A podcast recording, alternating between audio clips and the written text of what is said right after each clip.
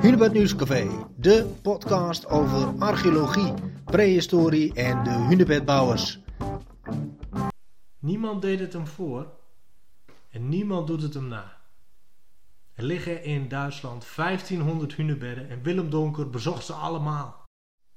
In drie podcasts bespreek ik met hem zijn passies, het gevoel wanneer hij een hunebed heeft gevonden, maar natuurlijk ook wat komt er nu. Luister je mee? Yes, Willem. eh, in een eh, vorige podcast hebben we eh, ja, gesproken over het feit dat jij alle Duitse hunebedden hebt bezocht. Dat is een prestatie van wereldformaat.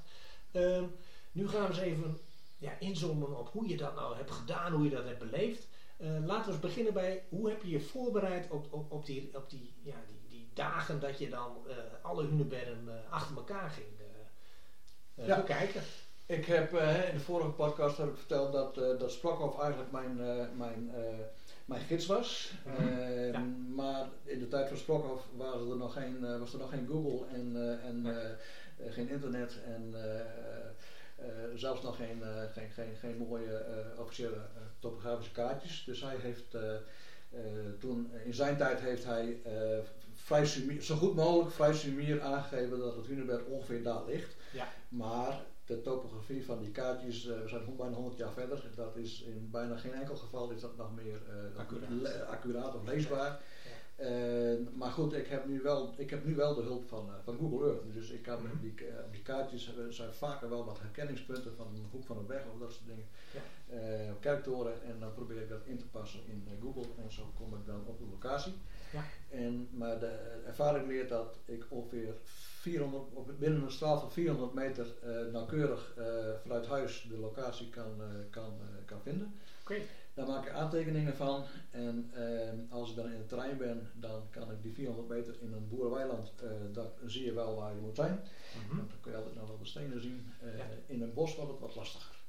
We moeten een beetje op gevoel haast. Op het gevoel, ja, ja, dat klopt. Plus dat ervaring ook leert dat er in de bossen in Duitsland niet eh, eh, overal een pad naar zo'n hunebed geleid. Sterker nog, eh, vrijwel nooit. Dus het is echt letterlijk eh, in, de, in, de, in de bush bush. Ja. Maar ik weet wel altijd binnen een straal van 400 meter dat ik goed, dat ik goed zit.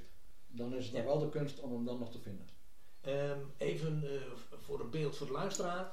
Jij gaat dan op een, een tocht van een dag of vier, vijf ongeveer. Ja, En, en, en, en dan plan je al overnachtingen van tevoren. Ja, ik, precies. Ik, ik, ik maak thuis routes, zodat ik mijn tijd zo efficiënt mogelijk kan, kan indelen. En dan kun je ook ongeveer wel, eh, wel inschatten eh, waar, waar je dan s'avonds eh, bent en waar je dat in een hotel kan, kan boeken. Ik heb aanvankelijk boekte ik geen hotels, maar dat kwam, ik, kwam niet goed uit. Want dan kwam ik s'avonds om 7 uur ergens was het hotel afgesloten of vol, of in ieder geval dan is het wat, wat lastig overnachten.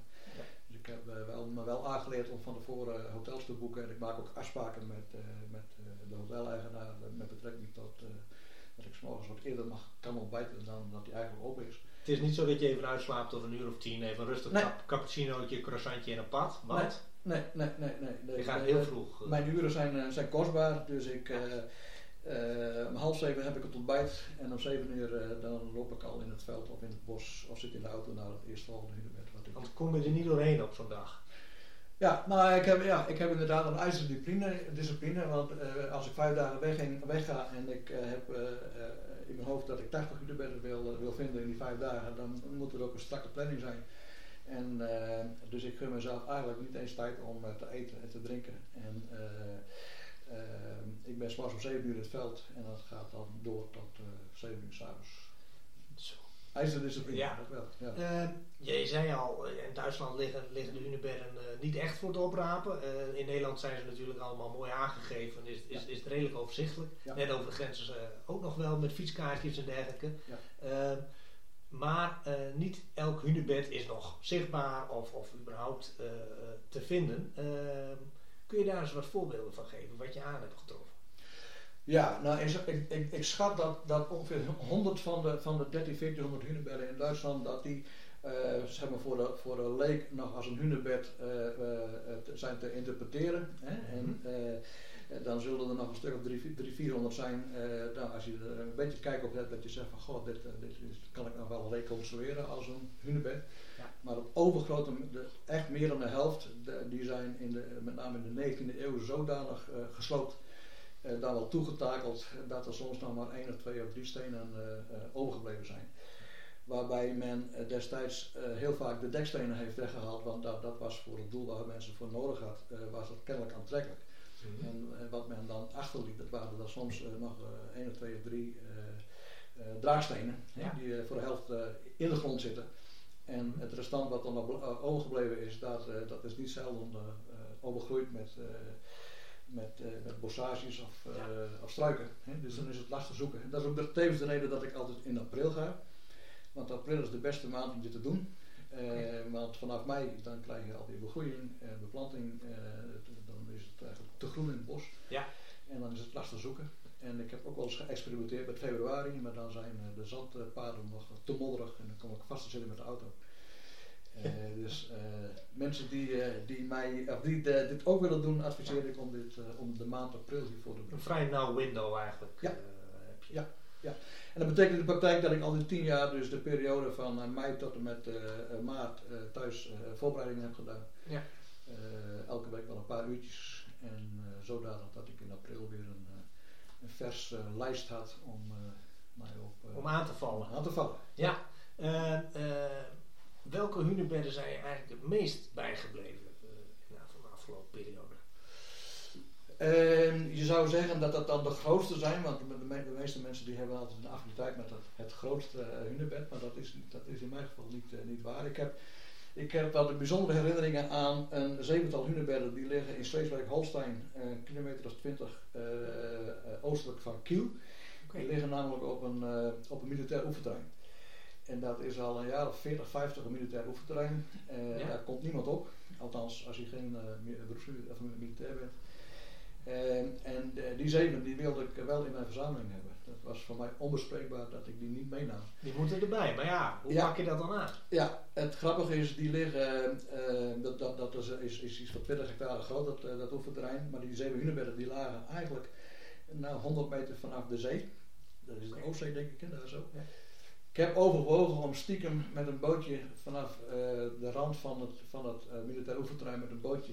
Maar ik dacht, dat kan niet. Als ze mij pakken, dan uh, dat, dat is niet verstandig. Nee. Dus ik heb via, via, via, eigenlijk via het ministerie, ministerie van Defensie van Sleeswijk-Holstein heb ik, heb ik het e-mailadres gekregen van de, de commandant van, de, van het oefenterrein. En ik heb mijn, mijn hobby uitgelegd en de man die die, die, die vond het prachtig. Die, uh, Ja, die vond het prachtig. Die uh, wist zelfs wie Spokhoff was. Dat is al een winst, want dat weet ja. bijna, niemand. En ik was welkom, maar dan moest ik mij, uh, s'morgens, maandagmorgen om half acht moest ik mij melden bij de poort. En dan zou hij klaarstaan om mij die zeven Hunebed rond te leiden. Ehm, ik was daar stip om half acht, maar hij was er niet. En toen werd ik wat zenuwachtig.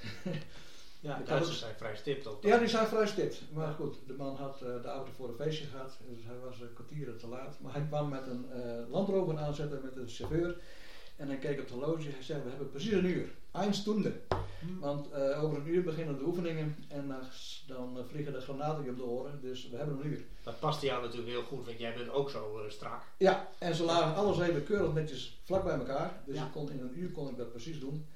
En ik moet je zeggen dat dat een van mijn uh, uh, meest memorabele hoogtepunten is geweest. Ja. hele zoektocht. Ja. Dus eigenlijk, terwijl jij de zeven Hunenbergen hadden gekeken, begonnen daar de oefeningen weer. Ja. Ja. ja.